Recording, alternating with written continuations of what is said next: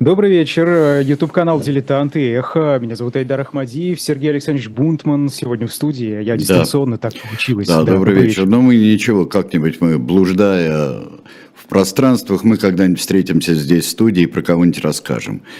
Вот да, спрашивали, надеюсь, скоро произойдет. Да, mm спрашивали, когда кончится тиран. Тираны не кончаются. Вот уж что не кончается, так это тираны. А, можно, конечно... А, у нас еще самые а, гигантские и крупные тираны, у нас еще... Я пока не знаю, как к ним подойти. Вроде бы про них все все знают. Я имею в виду Гитлера, я имею в виду Сталина. А, есть еще и тираны здравствующие, но нам надо дождаться окончания их а, деятельности. Но это уже соревнование, бег на перегонки или ползание на перегонки, кто кого переживет. Вот, сегодня да, у нас... Ну, а сегодня, да, да, в Югославию мы отправляемся с вами, вторая половина прошлого века, Иосип Брос Тито. А, просили многие, кстати. Да, я, э, так как у нас мы э, прыгаем очень часто с континента на континент, и мне бы хотелось его там отдалить, например, от Энвера Ходжи, того же самого соседа его, э, соседа непокорного никому, одного из самых хитроумных деятелей Европы послевоенной, который успел всем задолжать и со всеми поссориться. Это, это замечательно. Вот сначала задолжать, потом поссориться. Это вот была э, стратегия Энвера Ходжи албанского руководителя. Но у Тита была другая стратегия, и э, о ком же сегодня пойдет речь, и я вот попрошу сейчас уже показать нам э, картинку, э, показать такой э, э, Тита ретушированный сильно портрет, Э, Тита первых послевоенных лет своих, э, и Тита, у которого висит, как полагается, с левой стороны над поясом примерно 17 сантиметров, как это в статуте Ордена Победа э, было сказано. Орден Победа по времени последний, не считая Леонида Ильича Брежнева, который какое-то время был кавалером этого ордена.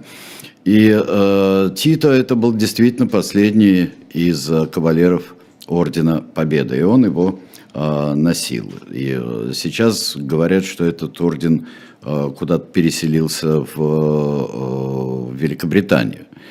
Он раньше был в мемориалах Тито, но сейчас переселился в Великобританию. Ну, э, Тито военачальник. Э, Тито маршал, с маршалом Тито, как пелось в гимне югославских партизан, Действительно, он маршал, можно сколько угодно говорить, что он сам провозглашенный маршал, но он один из тех руководителей, э, которые э, действительно заслуженно э, носил звание военачальника. С самых ранних лет Иосип Брос проявил себя как очень способный в военном деле человек. Вообще он был очень способный человек. Он родился в небольшой хорватской деревне, он, и э, я не буду сегодня, я сразу скажу, что я не буду сегодня э, предаваться рассуждениям, потому что, если кому интересно, можно почитать о том, э, действительно ли это был Иосип Брос, или это был какой-то русский, который э, взял э, себе имя настоящего Иосипа Броза. А был ли он, а, а, здесь высчитывается его этническая принадлежность очень часто, сомневаются в том, что он вообще из Югославии, что он крестьянский сын, сомневается. Но мне кажется, что реальность гораздо проще, что Иосиф Брос родился там, где родился. Родился он в Хорватии, и он, э, конечно, вот типичный югослав, если можно так сказать, потому что у него э, хорват отец, и у него славянка мама были. По-словенски он говорил лучше, чем по-сербско-хорватски. Писал, как говорят, ужасно при всех своих талантах, э, с большими ошибками по-сербско-хорватски. Он знал несколько языков, он хорошо владел немецким – он э, очень хорошо владел русским языком. Э, собирался, говорят, стать портным. Вот этому я верю, э, потому что это очень красивая, с одной стороны, история. А потом Тито это человек, который всегда очень любил хорошо одеваться и умел это делать. И когда он был вполне таким, я бы сказал, крепким, но подобранным и э, вполне таким вот суховатым деятелем, коммунистическим подпольщиком или главным сержантом, единственный человек, который в своем возрасте получил в австро-венгерской армии старшего унтер-офицера который мог э, тренировать не только рядовых, но и унтер-офицеров. Он... Сергей Александрович, пока да. Да, э, я прошу прощения, прерываю. Вот э, вы знаете, тут в некоторых источниках написано, кстати, в том числе и в Википедии об этом указывается, что в советских документах он упоминается под другими именами. Это с чем связано? Например, Там у него Фридрих, 30 Фридрих. было 30 а, псевдонимов. А, у него даже больше было псевдонимов. Но как у всякого подпольщика – а, как у всякого а, действительно человека, который очень много а, должен был и скрываться, и странствовать, и у него было много псевдонимов. Он э, иногда для того, чтобы быть понятнее, например, когда он жил в Советском Союзе в 30-х годах, чтобы было кому-то понятнее, он был не Броз Аброзович. Там есть сейчас отличившийся в нехорошую сторону футболист Брозович, да, вот, ну, Брозович он был. И малопонятный псевдоним Тита тоже. А, есть народное представление, совершенно связанное с народной этимологией, вот, Тито, вот, что это вот, в общем-то, слово «паразит», которое у него было, Э, два слова паразита, которые можно было прочитать, там, э, ну ты-то, или там ты делай, но мне кажется, что это такая народная этимология, вполне. Э, сам Тита говорил, что это как-то так появившееся у него псевдоним, появившееся прозвище, которое за ним закрепилось. Итак, вот этот молодой человек – этот юноша, которого собирались, копили деньги, э, отец копил деньги для того, чтобы отправить его учиться в Германию, но не докопили.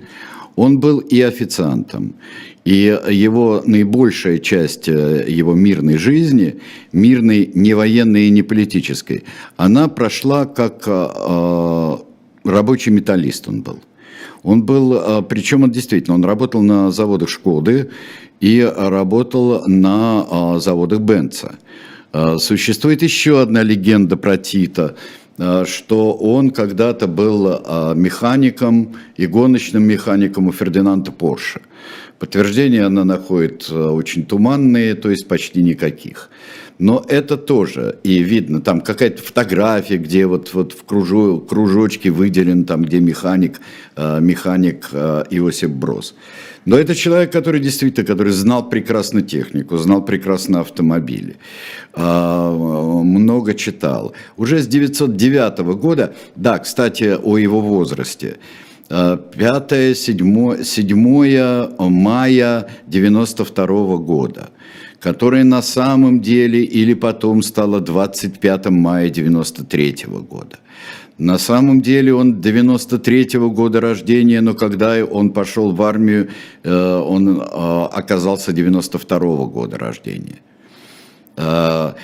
Это Знаете, все... это ведь такая повторяющаяся история. Абсолютно, Айдар, да, да, да. Сколько везде вот подобное на, встречается. А, наши, наши клиенты э, с тобой, наши, наши тираны любимые, они почему-то вот э, и не древние, когда там неизвестно вообще, когда кто родился, и по какому летоисчислению, и по какому, как месяца считать, а ну, здесь вот то ли где что записано, то убавляли, то прибавляли. Это, мне кажется, такая механика достаточно, особенно для э, деятелей политических, которым долго э, были в сопротивлении, в подполье.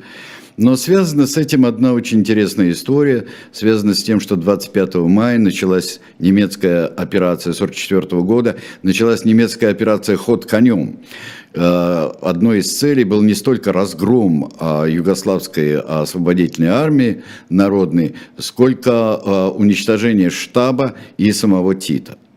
Тита, как наш друг Фидель Кастро, конечно, Фидель Кастро чемпион по покушениям на себя – но э, Тита пытались устранить очень многие, от, от Гитлера до Сталина. Собирались устранить. Ну вот он рабочий металлист, он работает, он привык общаться с техникой, он привыкает общаться с оружием, он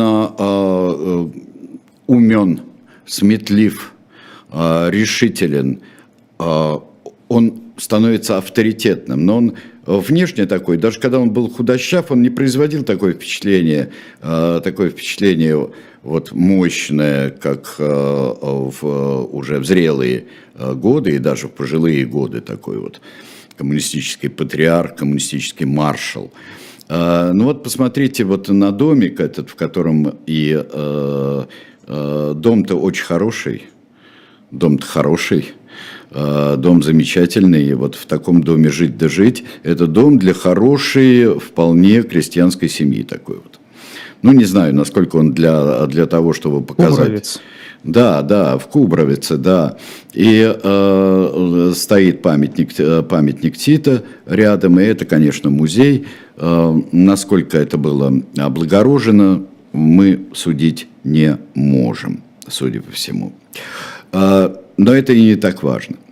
А важно то, что, э, что Иосип Брос э, начинает э, сражаться уже в, в Первую мировую войну, сражаться, естественно, за Австро-Венгрию, которые принадлежали все вот эти места. Все вот этот кусок будущей Югославии принадлежал Австро-Венгрии. Он в австро-венгерской армии верен присяге, сражается. Сражается, э, увы, для дальнейшей судьбы Тита на сербском фронте, потому что Сербия с другой стороны. Э, сражается на сербском фронте, но на гораздо более важный фронт его переводят, где в 15 году э, в сражении он попадает в плен. Да, среди умений Иосипа Брос надо отметить его серьезную спортивность. И то, что он блестяще овладел фехтованием – уже в армии, э, абсолютно блестящий, выигрывал турниры фехтовальные, о чем существуют документы, и это подтверждается. Из этого выводили э, соображение, что он не мог быть из крестьянской семьи, из простой. Это должно, я не знаю, умение фехтовать, наверное, э, с благородной, с голубой кровью, наверное, впитывается и наследуется. Я в этом не уверен. Не уверен хорошо координированный, спортивный э, молодой человек. Э, фехтование это ему помогло и на фронте. И что э, он вполне сражался против конных, против уланы, против казаков. И казаки, и он от казачьей пики, судя по всему, или уланской, он получил, получил ранение, ранение, которое могло оказаться смертельным. Но он был ранен, он попал в плен. Плен это очень важная история. Вообще а, австро-венгерские а, а, пленные, подданные Австро-Венгерской империи и те, кто военнослужащие австро-венгерской армии, они сыграли очень большую роль. Мы знаем, когда мы говорили, даже мы с вами, когда говорили о Колчаке, история чехословацкого корпуса, который следовал, следовал на восток, из востока на запад, потом вот в разных политических обстоятельствах, он тоже сыграл свою роль. Тита, который оказался в плену, он э, уже после э, февральской революции, вот эти все лагеря, где он протестовал против того, что, э, что например, крадут посылки Красного Креста, вот лагерное и тюремное начальство все это похищало, он бежит оттуда – пытается вернуться, вернуться тоже кривыми путями а, через Сибирь уже, когда а, начинается потихоньку гражданская война. В Омске он, в Омске он постепенно становится, уже идейно, будучи близким большевикам, он становится, он поступает в красногвардейские, красноармейские отряды, и очень непростыми путями он, он и сражается – он и сражается, и он попадает, э, попадает на родину.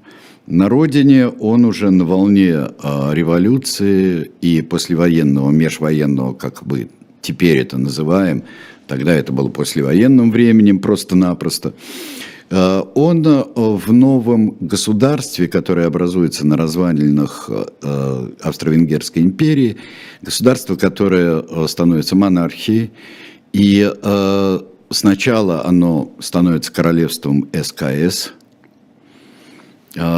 и затем Э, затем э, оно становится королевством Югославии. Э, тут для раздолья в каком смысле? Это очень жесткий режим. И режим короля Александра. Вообще до вот балканские королевства, вот королевства и сербские, которые сербские, черногорские, которые идут на вот в этой части Балканского полуострова, это связано с очень большими переворотами, жестокостью. Э, жестокостью. Совершенно жуткое убийство королевской семьи было до этого. И, и э, вот то, что и терроризм, который, ну, черную руку мы знаем, и Босняка Гаврила Принципа мы тоже знаем. Убийство вообще после Балканских войн, Первая мировая война, вот крючок спущен, спусковой крючок, он здесь, вот в Сараеве, э, в Сараеве был спущен, отсюда начинается все. И э, э, Иосип Брос, Иосип Брос становится, постепенно выходит на руководящие роли в, в подполье, в коммунистическом подполье. Он действительно, он харизматичный человек. Он авторитарный, он красив, обаятелен и очень умен – им интересуется в Москве. В Москве он а, связывается с Коминтерном, ну, пережив там и э, аресты, и причем э, аресты все очень серьезные у, у, у Тита. Это не, э, не перебежка, например, там, как у молоденького Эриха Хонекера, да, нашего было, э, когда там с какими-то листовками из Сара куда-нибудь там, э, в, собственно, Германию, э, и где его арестовывают, и он очень долго сидит. Арестовывают его серьезно, потому что находят взрывчатку после восстаний, после выступлений.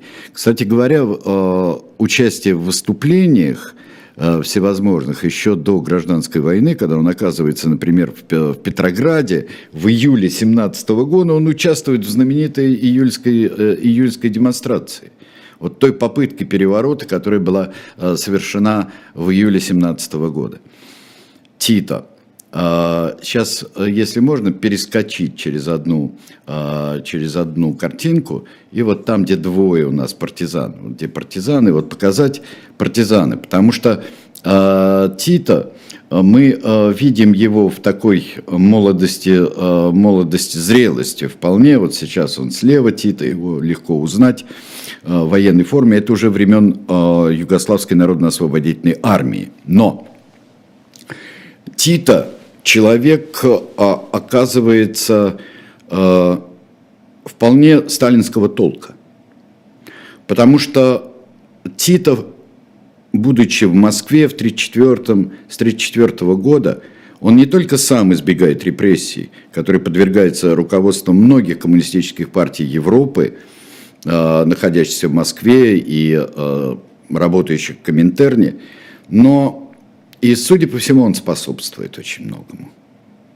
Он способствует. И здесь, э, ну вот, например, его была расстреляна его очередная жена. Вообще Тито был много раз э, женат, э, помолвлен, венчан гражданским браком. И здесь это целая отдельная книга «Тита и женщины». Это отдельная, можно, серия передач, но, наверное, не, не для нас она будет. Он любвеобилен. А, но вот его жена, немка, немка становится жертвой э, сталинских репрессий, ее расстреляли в 1937 году. Его нет. Есть предположение, что его тоже хотели убрать, но чем-то он невероятно импонирует и Сталину, и, и, э, и людям такого толка. Сергей Александрович, а вот в 29 году его приговаривают к пяти годам каторги. Да. Он, получается, что, что с ним происходит за эти пять лет?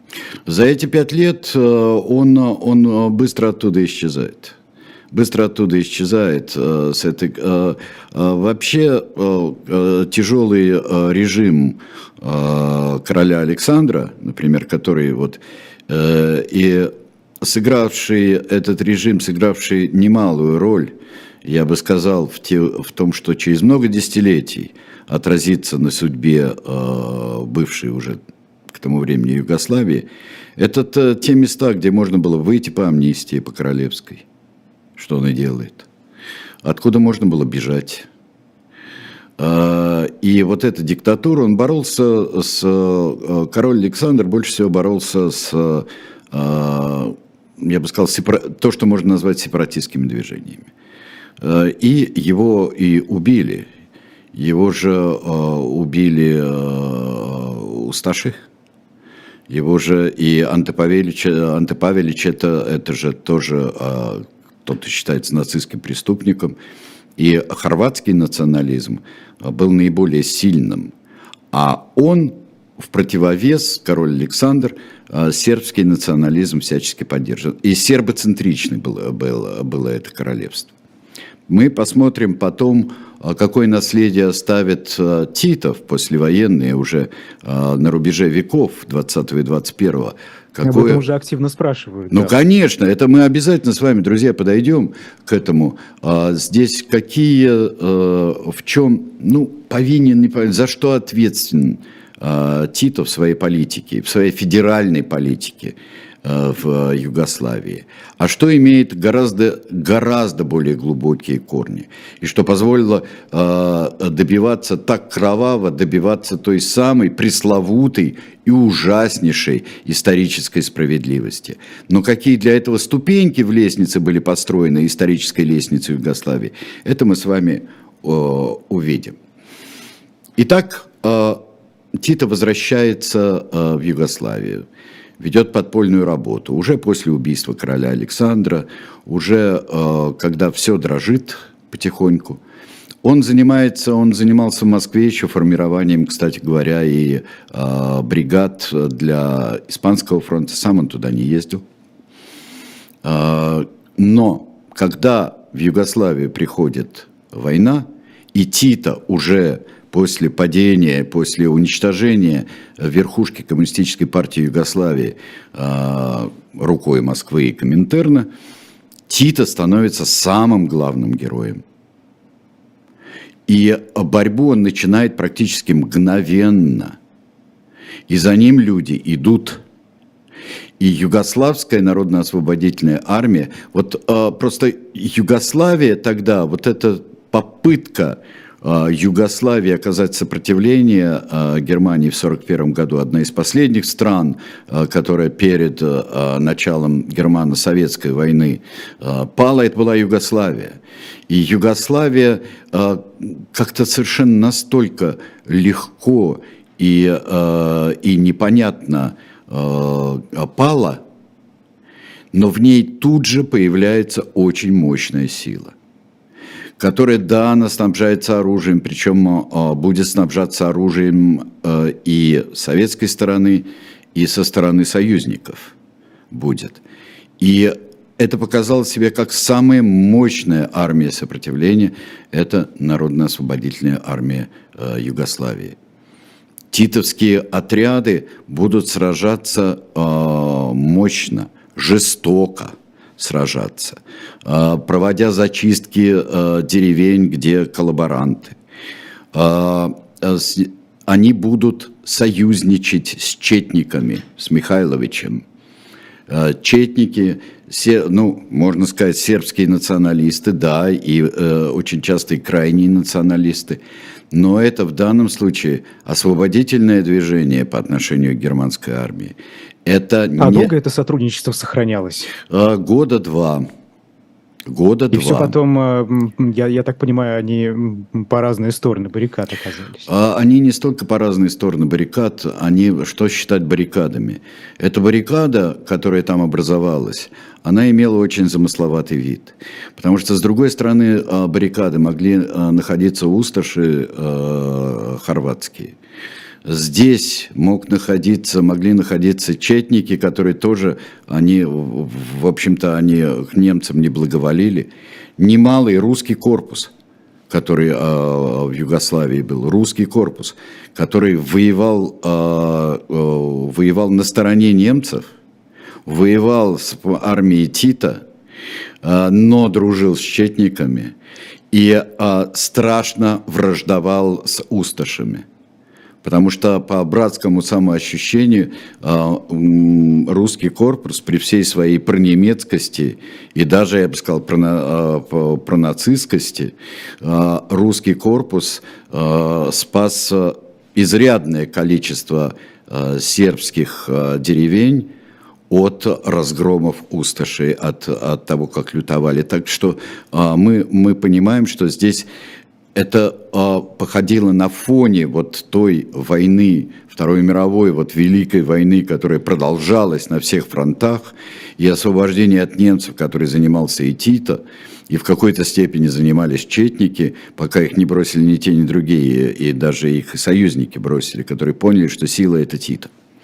А, то в это время там происходила еще междуусобная война, что делало, а, ну, как сказать, это были очередные посевы жестокости и взаимной ненависти между э, народами, балканскими народами. И это война. А что в этот момент происходит с э, правительством в изгнании, в эмиграции? Правительство в изгнании и, и король Петр, который находится в изгнании. А правительство в изгнании, оно а, поддерживает, в особенности, когда существовал определенный а, союз между Тито и Четниками, оно поддерживает все освободительные силы правительства в изгнании. Там ведь откровенно только усташи ведь э, на стороне. Усташи э, от, гораздо еще более откровенно, чем русский корпус, например, который тоже не, нельзя сбрасывать со счетов как сила. Это огромная трагическая история, а, о которой а, как-нибудь нужно будет говорить, о которой мы говорили и еще когда существовало «Эхо Москвы», и когда был снят замечательный совершенно документальный фильм «Русский корпус». Давайте мы прервемся, наверное, сейчас. Да? У нас есть да, ролик, будет у нас? Да, ролик, а потом мы представим наши, то, что есть в наш шоп «Дилетант Медиа».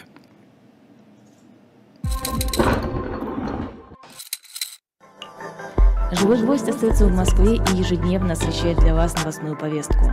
Мы собираем для вас самые яркие мнения политологов, экономистов и деятелей искусства, чтобы вы всегда могли увидеть ситуацию в мире с разных сторон. Поддержите нас в это непростое время, чтобы мы могли развиваться и дальше. Как это сделать? Переходите по ссылке под трансляцией или воспользуйтесь QR-кодом, чтобы оставить свой донат. Сквозь вихрь и град, и снег, и непогоду ты должен сохранить мне дни и год.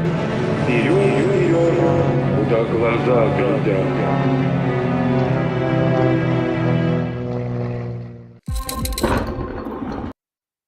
Ну, а в шоп «Дилетант Медиа» у нас э, мы продолжаем э, вам предлагать «Машину времени 50» и 5 э, CD, плюс есть еще и автографы Макаревича, Андрея Макаревича. Есть, э, есть у нас э, и винил, кто что любит. И все ну, подписано, все, все нарисовано, все подписано. Да, это, это дорогое удовольствие, но я думаю, что это такие вещи, как навсегда, они остаются. А, просто это ну, остается... Конечно, замечательный подарок. Да, э, это замечательное предложение, но и то, что, конечно, здесь есть и подлинные а, рисунки, есть э, рисунки замечательные Андрея Макаревича, и его подлинный автограф, и э, есть и записи, юбилейные записи, которые, я уж не знаю, когда будут у нас издавать. CD э, и винил э, Макаревича. Так что, друзья, пользуйтесь случаями. Я думаю, что вы э, получите необычайное удовольствие. shop.diletant.media пока есть в наличии. Я думаю, нужно поспешить. Да, зайти потому что заказать. все иссякает. И иссякает стремительно. Возвращаемся к Титу. А, югославская политика а, Тита умна, жестока и умна. Он утверждает главенство своей армии, которая все знают, что это коммунистическое сопротивление. А, он может бросаться неудобными союзниками, которые идеологически ему не подходят. И как только они перестают, например, те же четники перестают Э, играть большую военную роль. Это понимает и Тито, и это понимают и союзники потом, которые э, переключаются на поддержку Тита. И это понимают немцы, кто здесь главная сила. Э, в 1943 году капитулирует Италия. Тита и его армия пользуются случаем, и они занимают те части, которые, на которые претендовала Италия очень давно, и фашистская Италия. Вот здесь примыкающие к Словении, а, примыкающие к Хорватии, примыкающие части а, Тита строит будущее. Тита уже уверен в победе. Ну, собственно, не без помощи тех же американцев и британцев. Американцев, британцев. Потом он подписывает соглашение, что очень важно. Это не просто а, Красная Армия которая, проходя, прошла через Румынию, и Красная Армия, которая э, вступает в Югославию по договоренности с э, Иосипом Брозом, по договоренности с Титом. Это существует корректный документ, поэтому и считается, что Югославия была во время Второй мировой войны наиболее самостоятельная сила, которая освободилась. То есть страна, которая освободилась сама. Мы уже говорили, что э, Титу пытаются э, устранить, немцы пытаются устранить. И в предпоследний год войны, э, весной 1944 э, года, это грандиозная десантная операция э, была э, немецкая. Но она э, привела к чудовищным потерям с германской стороны.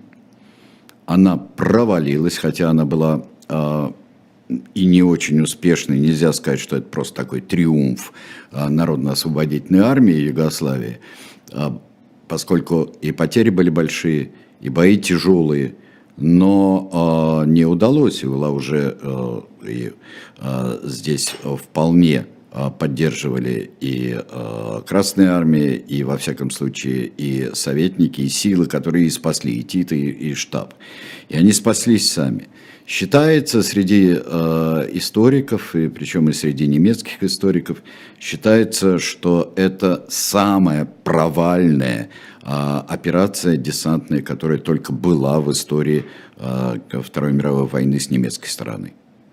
Вообще э, десантные э, рискованные и провальные операции – они надолго и высадки неудачные, как э, в Арнаме э, союзники высаживались, и вот мост слишком далеко, вот этот знаменитый фильм про эту высадку, э, чудовищную совершенно, что привело союзников к мысли, что вот после удачной Нормандии и неудачного много-много другого, и удачной Сицилии до этого – что не будем больше этим заниматься. И после войны, вот э, мы помним, что когда э, высадку МакАртур задумывал в Корее, все были против.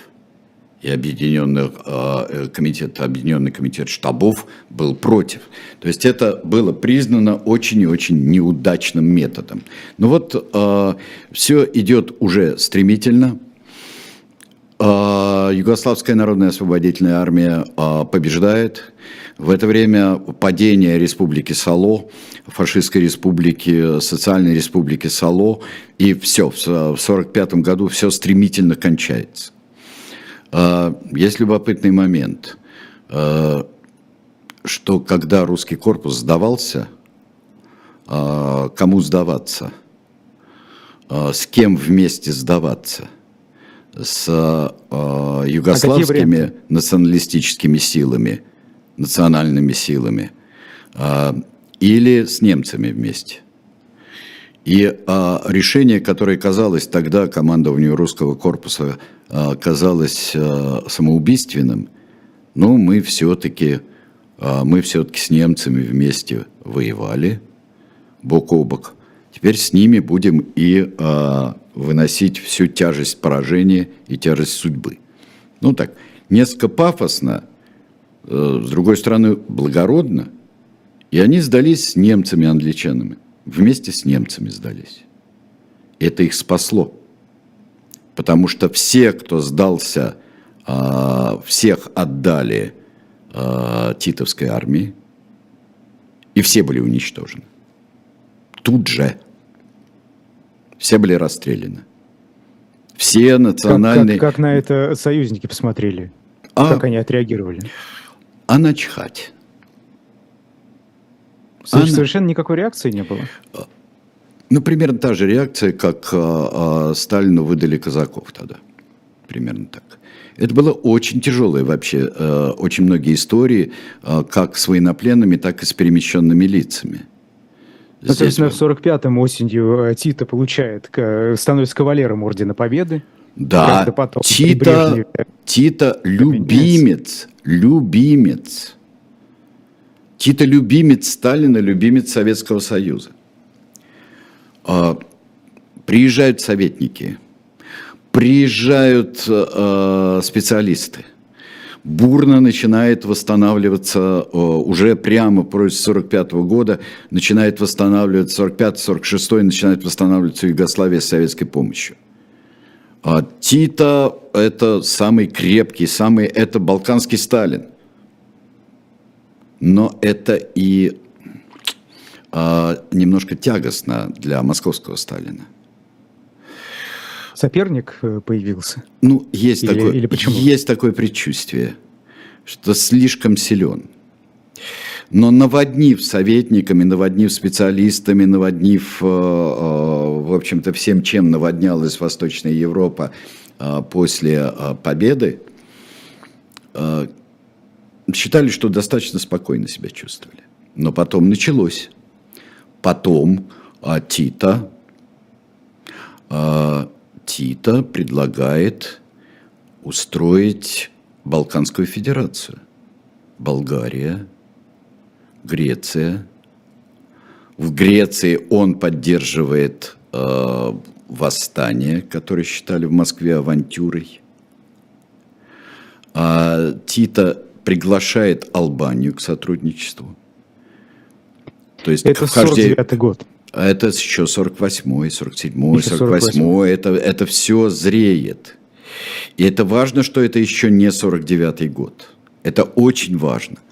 Потому что дальше, когда после обмена э, письмами, телеграммами, посланиями одно хуже другого, из Москвы угрожают, а Тита э, не поддается – из Москвы угрожают, предупреждают, Тита не поддается. Его пытаются устранить, а Тита пишет, и все это время он будет писать, вот, хватит присылать ко мне э, стрелков, бомбистов, отравителей, хватит присылать ко мне.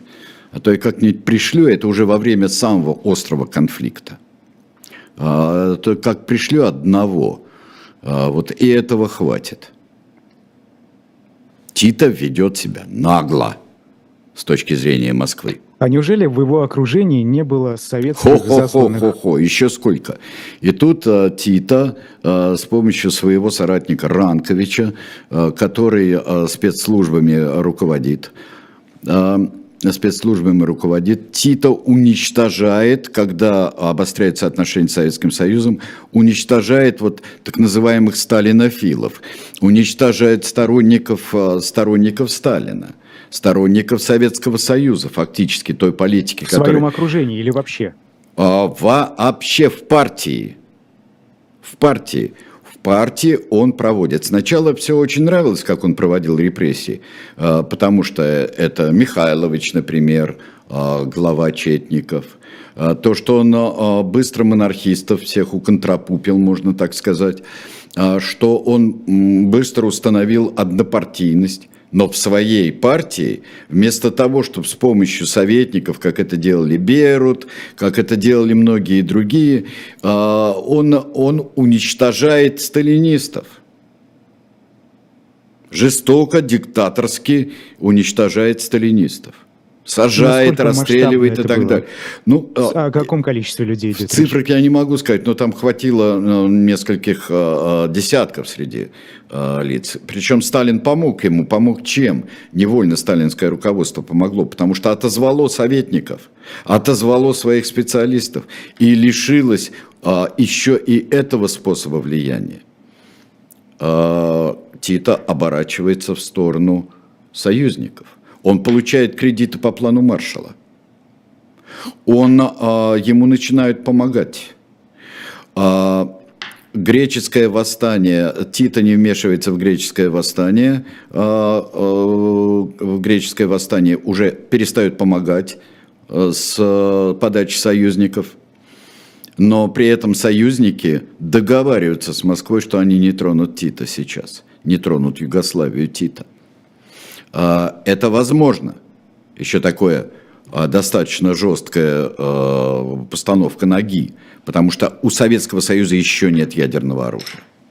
Вот почему я говорил, что это важно, что это еще не, не совсем 49-й год. В 49-м году э, и по 53-й год будут, будет страшное, вот страшное будет обострение. И вот покажите нам Тита во всем его блеске, во всем его блеске.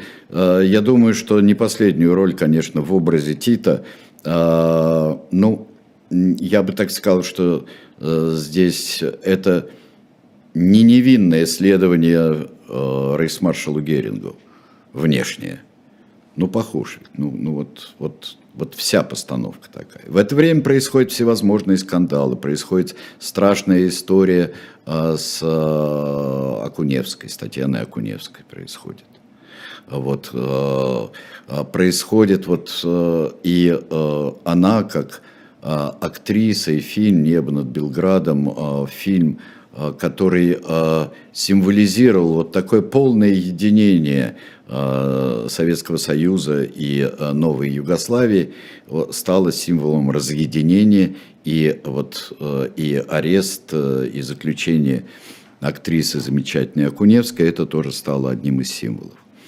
А Тита не получается Балканская Федерация, Албания вильнула хвостом и убежала от Тита. А, всю восточную... Дело в том, что это еще, еще и прецедент.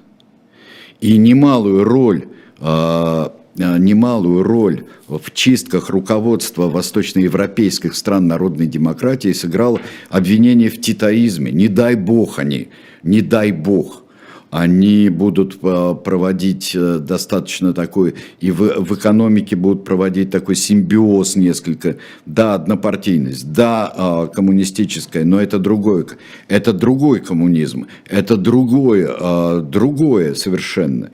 И Тита, как диктатор коммунистический, себя ставит твердо вот в том, что он сам велик – и поэтому, э, и когда даже происходит примирение после смерти Сталина, Тита пишет совершенно издевательское, э, вот отвечает, после смерти Сталина замечает, да, э, сообщение о болезни Сталина ко мне пришло одновременно сообщению, сообщением о том, что мой пес Тигр очень сильно болен.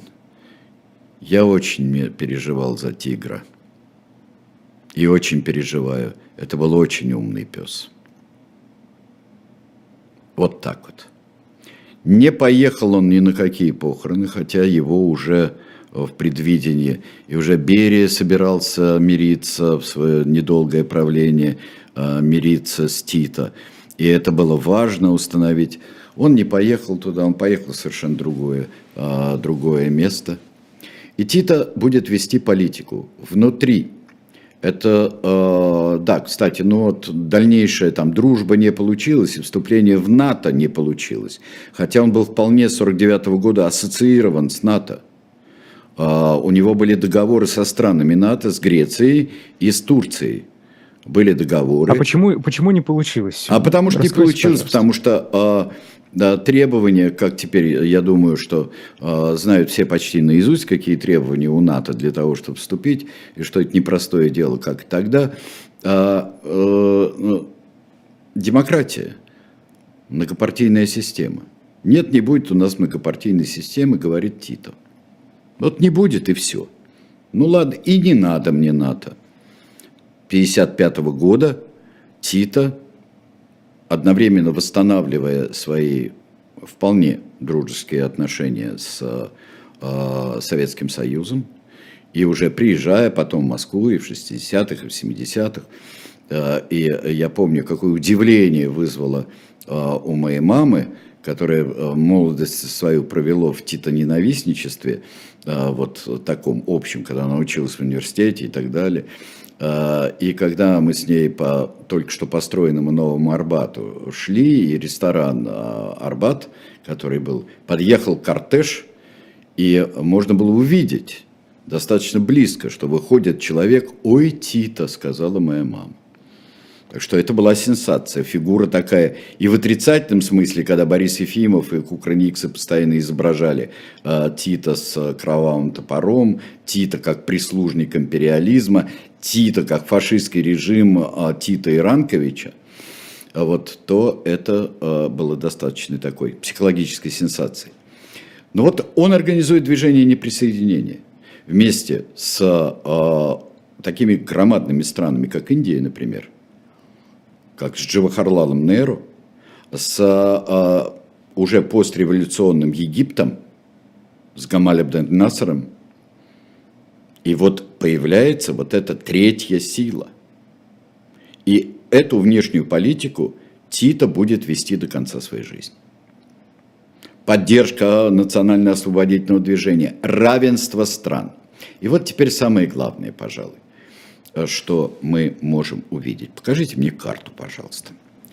Вот сейчас нам всем покажут карту. Это карта не республик Югославии, а это карта народов Югославии. Вы здесь видите э, розовое, то, что относится к сербам. Мы видим одну, вот соответствующую границам э, республики, одну, наверное, самую счастливую землю – мы видим, это вот синеньким обозначенное Словения. Это самая моноэтничная страна. Что делает э, Тита, начиная с 60-х годов? Тита делает новые объединения, новые э, субъекты, скажем, Югославской Федерации – он повышает федерализм, а новые субъекты – это, простите меня, а, автономные Косово, куда после разрыва, разрыва с Албанией а, пускают очень много албанцев, бежавших от Энвер Ходжи. Очень много албанцев там. А, вводится в Титовской как раз э, в Титовской вводится э, федерализации понятие мусульман, югославских мусульман, которые могут быть этнически, в общем-то, кем угодно. А вот мусульмане, вот зелененькое мы здесь видим, мусульмане. Еще мы видим, что, да, и воеводину он вводит как отдельный это было сделано для того, чтобы разбавить и раздробить самую опасную для единства Югославии часть, самую мощную ее часть – это Сербия. Вы видите, что вот а, часть сербов отделена там и в Боснии, вот есть розовые, вот на карте вы видите, а, что а, отделены. Он вводит Македонию, здесь организует Македонию. Тут же а, портится отношения с двумя странами. Это э, Болгария, так как македонский язык. Да нет никакого македонского языка. Я помню даже, когда мне говорили на иновещании, что болгары никакие не признают никакого вещания на македонском языке и протестуют. Нет, никакого, это болгарский, только вот это часть болгарского.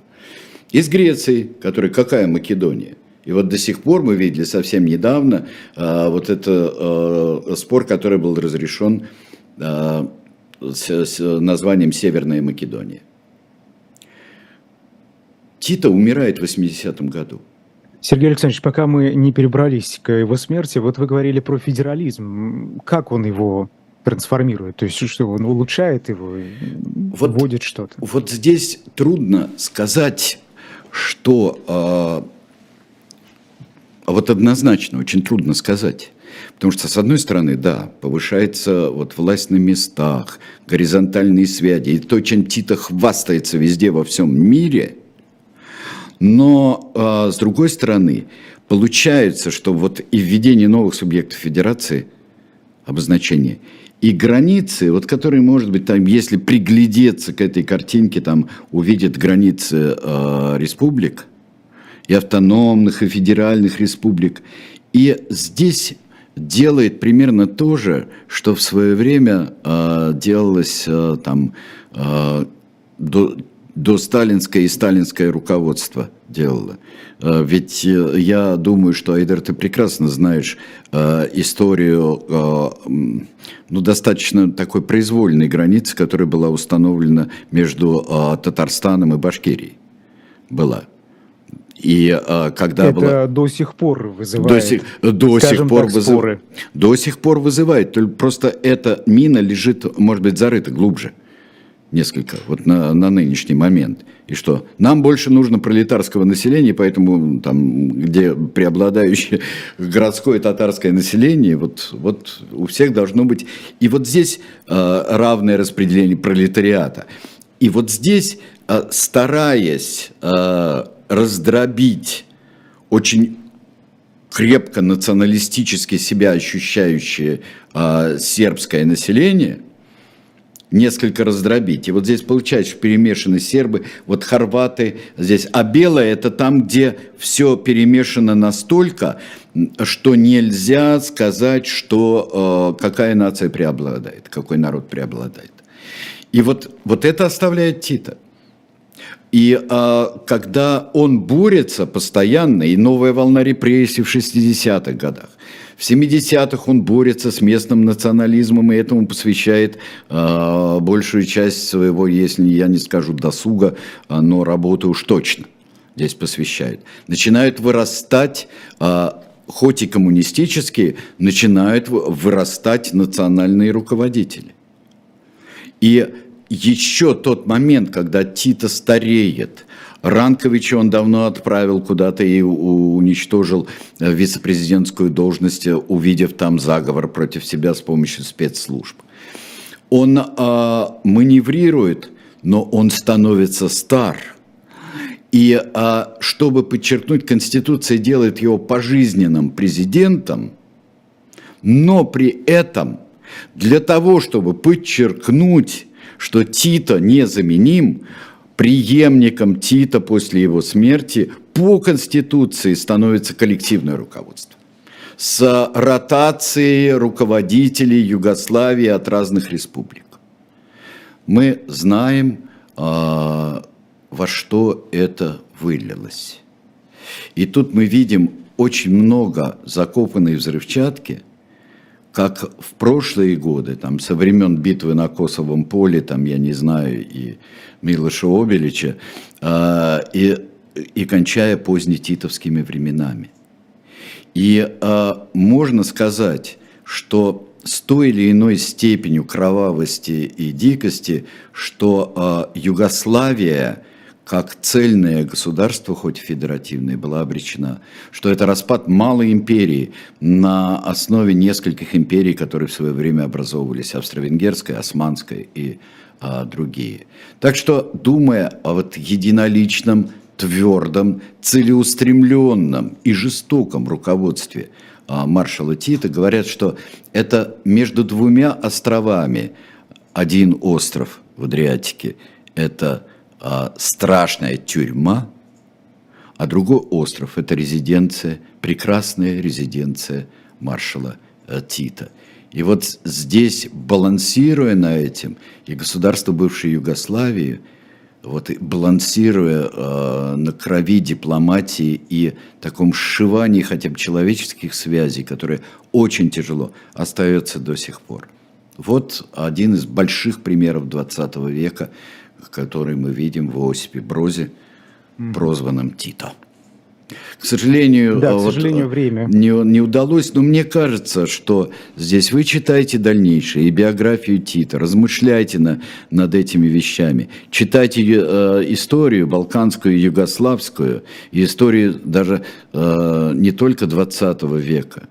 Ну как это все крепко лежало? Последние вот два слова я скажу. Когда поссорились, э, э, поссорились э, Тита и Сталин, небольшая сталинистка, моя сербская бабушка Зорка Стояновна Маркович, говорила, Тита не верьте вообще никогда, он хорват.